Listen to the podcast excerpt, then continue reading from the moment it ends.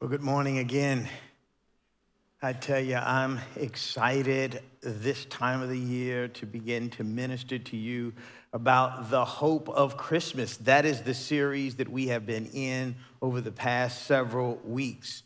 And if when I just remember when we were little kids, uh, we used to start counting down at this point, right? Counting down to the number of days to Christmas. We would be so excited. You know, when you get a little older, things change a little bit. We sort of lower our expectations on what we're going to receive. We don't quite think we're going to get something unexpected or, or, something that is extravagant, right?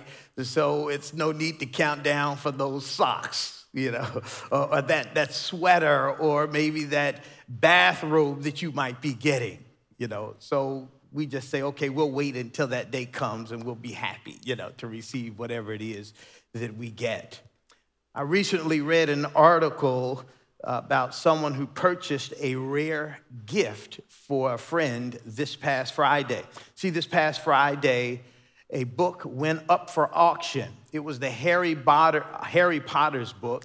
It was one of the first 50 books that were printed in 1997. And this book was auctioned off for $10,000. It's like 10,000. I started reading a little bit more about this book, and last year I found out that a signed copy of this book, Harry Potter, went for about a half million dollars. I'm sorry, I just don't get it, right? I'm like, wait, wait a minute, what, what is this? This is a fiction book that has no bearing on real life, right? Um, the spells in it have no power whatsoever. But I do know of, of a book a book that, if you read it, it'll change your life, that it has timeless principles in this book. This book is a historical book and not a book of fiction. This is a book that will shift your understanding of who you are and transform your life forever. It is the words of God placed in this book we call the Bible. Yeah. This book is priceless to us. Less than two years after the resurrection, an Egyptian man was reading one of the 66 books that make up our Bible, the book of Isaiah. He reads this passage of scripture, and shortly after, he receives an unexpected gift that is not only unexpected, but extravagant. It changes his life forever. See, we've been in this series looking at Christmas in the Old Testament through the eyes of the prophet Isaiah, because Isaiah foretold the coming of the Messiah or who Jesus was. And he prophesied that God would reveal himself through the virgin birth. He prophesied that this man would be given the title of Emmanuel, God with us. This would be the wonderful counselor, the mighty God, the everlasting Father, the Prince of peace. But today, we're going to learn that his life was unexpected. There were some things about the Messiah that no one could foretell.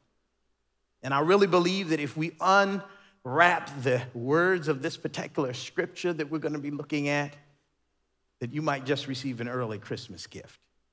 It might be unexpected, but also extravagant. But it could change your life forever if you just embrace the passage of scripture that we'll be looking at today. So today I've decided to title this particular message, The Unexpected Gift. The Unexpected Gift. Let us pray. Lord, we just thank you, God, for this gift that you've given us. Today, someone might hear these words and find that it's unexpected but find that it is an extravagant gift, the gift of the good news, the gospel of Jesus Christ. Open up our ears and our hearts to this message this morning. In Jesus Christ's name we pray. Amen. Amen. Amen. Today we're going to start out in the New Testament in Acts chapter 8. So if you have your Bibles, we ask that you can uh, grab your electronic uh, devices. We also have some new Bibles actually in some of the front seats there. If you need a Bible, you can grab one. If you're at home right now, we just invite you to grab your Bible um, pull up your electronic device. Uh, don't just take my word for it. Look at the words yourself. Read it as I'm reading it. The words are also going to be on the screens for you as well. So we find passages of scripture that the prophet Isaiah wrote in the New Testament as well. We'll find that today. In Acts chapter 8, we're going to start at verse 26. An angel of the Lord spoke to Philip Get up and go south to the road that goes down from Jerusalem to Gaza. This is the desert road. So he got up and went. There was an Ethiopian man, a eunuch, and high official of Candace, queen of the Ethiopians, who was in charge of her entire treasury. He had come to worship in Jerusalem and was sitting in his chariot on his way home, reading the prophet Isaiah aloud this story begins to open up with Philip. Philip is one of the original deacons that was called back in Acts chapter 6. It was one of seven deacons, but we also find that Philip was an evangelist because Philip is in Samaria, he's evangelizing, and God sends an angel to give him a message to go to this road that leads from Jerusalem to Gaza. Philip doesn't question at all. He just immediately is obedient. He begins this journey to this road that actually leads through a desert. So he's finding himself in the middle of nowhere on this road and he sees this chariot. We see in this story that he comes up to this chariot and finds that there's an Ethiopian man sitting in this chariot. Let's keep looking at the scriptures um, to just see exactly what he says. If we look back at this scripture, it says that he's an Ethiopian man, a eunuch, a high official of Candace. So, just in these few verses, we learn a lot about who this man was. We learn that he was a high ranking official. The fact that he was sitting in a chariot uh, spoke of his royalty and his status. This was a man that was in charge of the entire treasury of the nation of Ethiopia at the time. We also learned that this man was a loyal servant. He's an Ethiopian eunuch, and eunuch means that he has been castrated for the purpose of trusted servitude. The men that served within the palace during that time would be castrated to make sure that they were not tempted to have uh, sexual intercourse with people that worked or lived in the palace. It was also important that they would prevent plotting and overthrow by creating a dynasty of their own. So this man was a loyal servant. We also find out that this Ethiopian has converted to Judaism. That means that he is now adopting and adhering to all of the principles, all of the laws of the Old Testament. He's dedicated. This Ethiopian official has left Ethiopia and traveled all the way to Jerusalem to get to the Jerusalem temple. This is no small feat. It's 2,500 miles. That's as if you were standing on the boardwalk of Atlantic City and decided to take a chariot ride all the way to San Francisco, California. Yeah, that's dedication, isn't it? He takes this chariot ride all the way across the desert just so he can get to the temple. And no doubt he made it to the temple and found himself outside in the courtyard because he was considered a mutilated Gentile. The Gentiles were not able to go beyond the outer courts of the temple, so there's not too much going on out in the outer courts of the temple. He has taken this long trek across the countryside, and now he's forced to stand outside in the courtyard.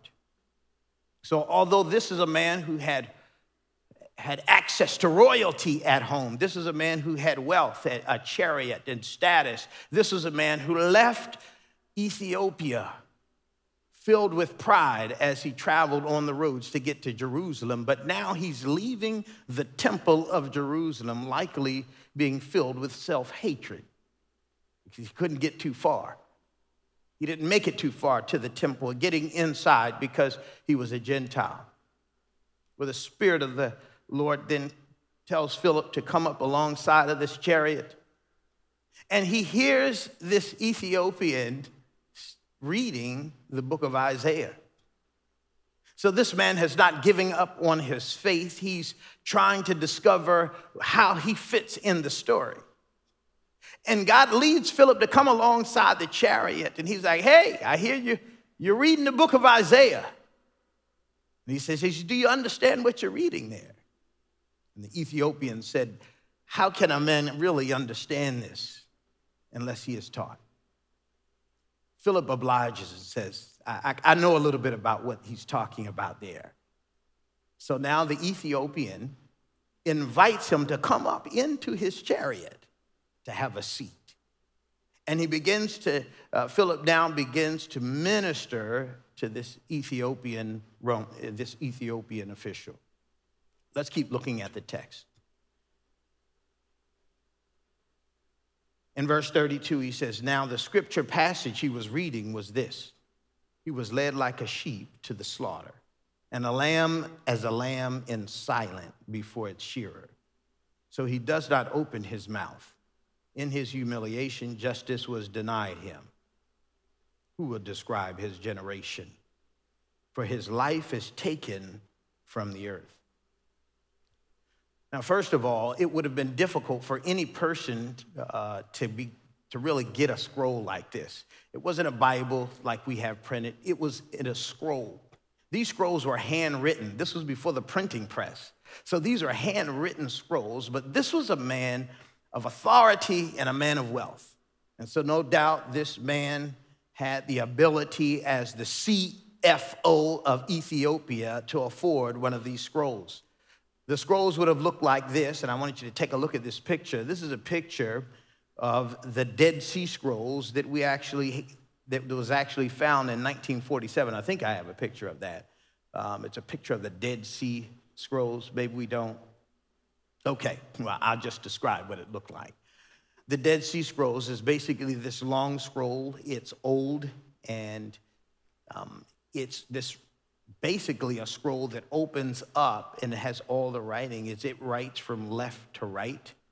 Um, and this particular scroll that was found in 1947 in the Qumran caves of the Judean desert was a scroll that was carbon dated to be between 100 and 300 BC. That scroll that you can go right now to the Israel Museum of Jerusalem, you can find that scroll and you can see it right there with your own eyes. Well, the scroll that this Ethiopian man had would have been um, actually younger than this scroll that's already out there that you can go and take a look at. He's reading this scroll and he begins to ask Philip some questions. He says, Is Isaiah talking about himself or is he talking about someone else? And Philip answers in verse 35. Philip proceeded to tell him the good news about Jesus, beginning with that scripture. Let's go to the scroll of Isaiah. We have it written in the Word of God. Let's go to Isaiah chapter 53. We're going to start at the beginning at verse 1, because this is the text that he is reading in that chariot. Who has believed what we have heard? And to whom has the arm of the Lord been revealed? He grew up before him like a young plant and a root out of dry ground. He didn't have an impressive form or majesty that we should look at him, no appearance that we should desire him. So, verse 1 opens up in the form of a question. He says, Who has believed what we have heard? Who would have ever imagined that God's story here about God coming to us would be such a humble introduction. To the Jews today that still hold to Judaism, this particular chapter is one that causes them to scratch their head. Because in this verse, it says that the Messiah actually grew up. And we don't get this beautiful picture of who Jesus is we get the sense that he doesn't have the stature of Saul, nor does he have the good looks of David. But, but here we read in the scriptures that this man has nothing that would draw Israel towards him. But yet he's supposed to be the king or the Messiah. The Ethiopian would have read this passage and realized that, that Jesus, the king, did not come to lead with political power or any type of financial influence, but he would lead with something else. The Savior of the world was not born in a palace or put a, or given a silver spoon in his mouth. Not at all. We get this picture of a humble beginning. The creator of the universe is described as a root out of dry ground. This is unexpected. Jesus came relating to the common man. See, God would stoop all the way down all the way down. He left his chariot in heaven to come down and mingle with mankind. Yeah, that's what he does for us. Sometimes we look at our own financial status, we look at ourselves in the mirror, we look at what we wear, we think about what we can afford that'll go under that Christmas tree and think about where we live, our zip code, and we somehow believe that these things might get us a little bit closer to God. That somehow we are a little bit better than somebody else. But here the passage of scripture says that God stooped down to be like a root out of dry ground. Look at what he says in verse 4. Yet he himself bore our sickness and he carried our pains. But we in turn regarded him stricken, struck down by God, and afflicted. But he was pierced because of our rebellion, crushed because of our iniquities. Punishment for our peace was on him, and we are healed by his wounds. When Jesus comes, instead of putting an end to violence, he's a victim of violence. This was startling for the people who would read this particular text because it says that he was struck down, he's pierced, he's punished, he's crushed. And this was because of our sins. Who would have thought that the Savior of the world would come and suffer the way he did? See, the unexpected gift would experience violence. That's sort of us one of the first points I want you to understand about the Christmas story that this gift would experience violence. Many of you saw The Passion of the Christ. I'm sure you probably have. It was a blockbuster many years ago. And in that movie, you saw the brutality of the Roman government and how they tortured the victims before they were crucified. And then they were crucified. And in that movie, The Passion of the Christ, we see that Jesus endured this suffering for us. In God's redemptive plan, we know that there's a wooden manger, but there's also a wooden cross. The Christmas story um, has both of those things. It's inseparable, inseparable. That's God's redemptive plan for mankind. A wooden manger and a wooden cross. Look at verse 5. Punishment for our peace was on him, and we are healed by his wounds. We all went astray. We all went astray like sheep. We all have turned to our own way, and the Lord has punished him for the iniquity of us all. Philip would have explained to this Ethiopian man the suffering that Jesus endured for him. Philip would go into detail on how Jesus was physically tortured, that he was emotionally tormented, that he was spiritually in agony as he hung on that cross for him. Verse 5 said that his punishment brought our peace. By his wounds, we are healed. This is substitutionary suffering. For Jesus came so that he might suffer and take on what we really deserved. Verse 6 begins and ends with we all, all of us, have gone astray. I remember I was about five or six years old, and it was about two weeks before Christmas. My brother and I could barely stand it because two weeks before Christmas feels like eternity. We couldn't wait until Christmas came. We were living on a military base at the time. My brother and I were watching Sesame Street, and on the military bases, you would have a laundromat down in the basement, and everybody sort of shared it. And my mom said, Listen, I'm going to go down into the laundromat and uh, get the clothes out of the dryer. I want you to sit there and watch Sesame Street and wait until I come back. So my mom went down with a little basket. As soon as she closed the door, my brother and I looked at each other, yeah, and said, Let's play hide and go seek. And I remember uh, my brother stayed there. I went into the apartment. Now, this is a little apartment, so there's not too many places to hide. I knew that I wasn't supposed to ever go and play in mom and dad's room. It was sort of off limits, but I thought, hey, it's hide and go seek. What better place to hide than mom and dad's room? So I go into mom and dad's room. I go into the closet, and as soon as I opened up the closet door, there it was a sea of toys. I couldn't believe it. I screamed to my brother, I said, Fred, we've hit the jackpot. My brother came running into the room and we saw all of these toys to the top of the ceiling. We looked at each other and we were like, this is what mom and dad do when they lock the door at night.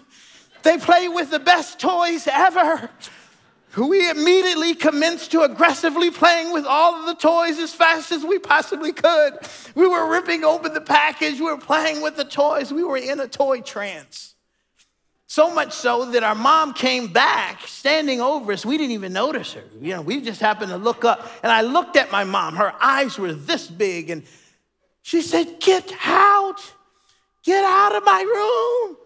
And we all got up, my brother and I got up. We knew we were in the wrong. We were guilty. We had sinned.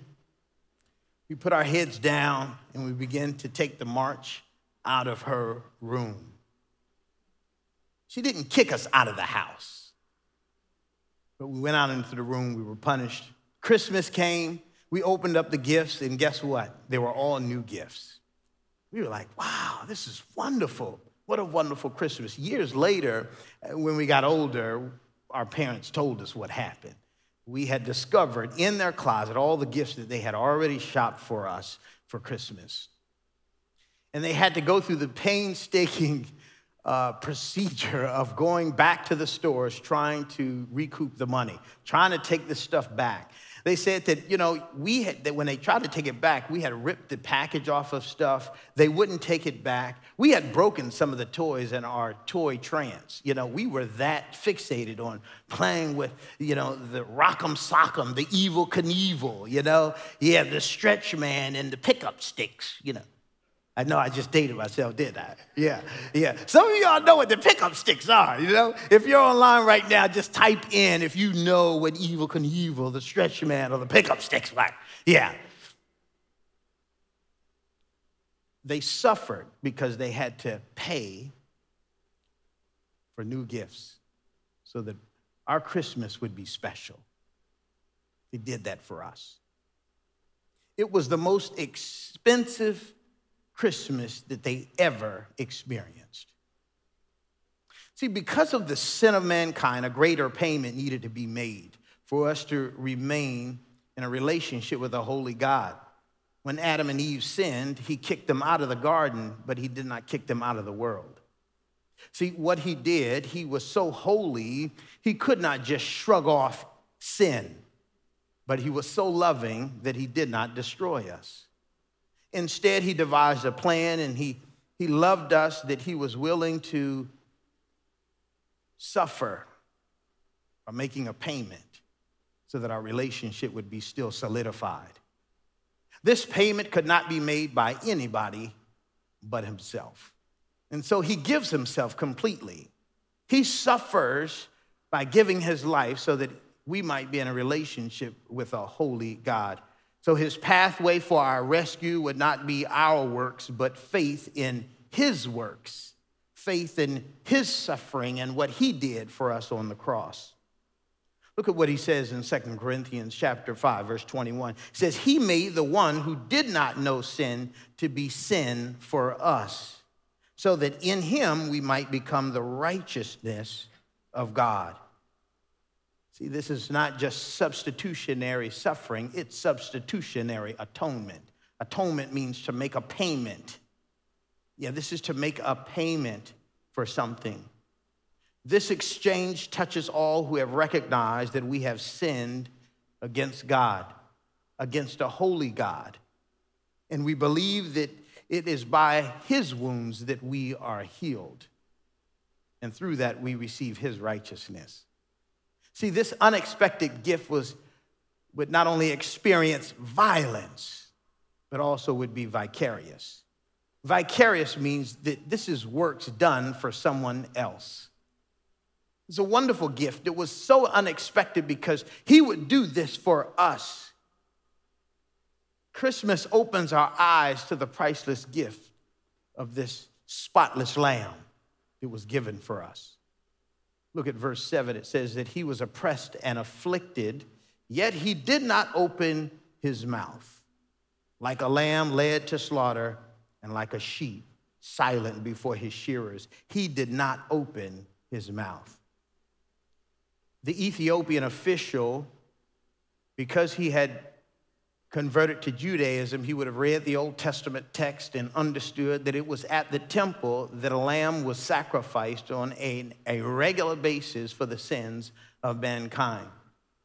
He would have understood that, and Philip now informs him that there was no need for a lamb to be sacrificed at the temple anymore that Jesus Christ has now given himself as this sacrificial lamb for the sins of mankind once and for all. And there was no need for him to get all the way into the temple courts, the Holy of Holies. And so, whether he was out in the courtyard or he was close to the Holy of Holies, it didn't matter because the lamb had already been sacrificed once and for all for his sins he explains that this was a willing sacrifice on the part of Jesus. We find that because in John chapter 10, verse 18, look at what Jesus says No one takes it from me, but I lay it down on my own. I have the right to lay it down, and I have the right to take it up again. I have received this command from my Father. So Jesus comes and fulfills the prophecy that was given by the prophet Isaiah. This unexpected gift would not only be experiencing violence, would not only be vicarious, but it was also voluntary. No one made him do this, he willed this. This was the plan from the very beginning that the Christmas story was all about God's plan, the Father, the Son, and the Holy Spirit working in concert together to bring us salvation, to rescue us to take us from where we were to, to bring us closer to Him. Philip explains that Jesus rose from the grave to prove that that payment for him was good. Christmas focuses on the spotless little lamb, but the lamb came with a purpose. He came for a reason. See, the Ethiopian realized that although he was a man of royalty, that he was a man that was in charge of the Federal Reserve, and that he was given the privilege to travel on an ancient limousine all the way to the, to the Temple of Jerusalem, but he finds that this brings him no closer to God. At the same time, he has come to realize that the fact that he was rejected the temple and not given the ability to go any closer, closer was now broken. But now he didn't have to get closer to the temple. But now, because of faith in what Jesus Christ has done for him, God would then dwell within him. And wherever he goes, whether he would be on the outer courts or the inner courts, that God would be with him. It changes his understanding of himself. Isaiah 53 changed him. Will you let God's unexpected gift change you? Will you allow that gift that he had given, that even though it was unexpected, let it change you? Will you be humbled out of the pride that causes you to look down maybe on other people? Or will you, be allow, will you allow God to affirm you out of the self hatred that causes you to look down maybe on yourself? See, what the gospel story does is he, he, he causes us to get rid of the superiority and the inferiority. This is what the re- reconstructed identity of living in Christ looks like. It's very different. We have a proper understanding of who we are his unexpected gift of grace was costly, but let it change you. Let it change you from the inside out. Let it humble you and affirm you. That's what the Christmas story should do. Once we understand the totality of God's redemptive plan for your life, what it does is it humbles us, but it affirms us at the same time. It gets rid of the pride but it also gives us a sense of security knowing who we are in Christ.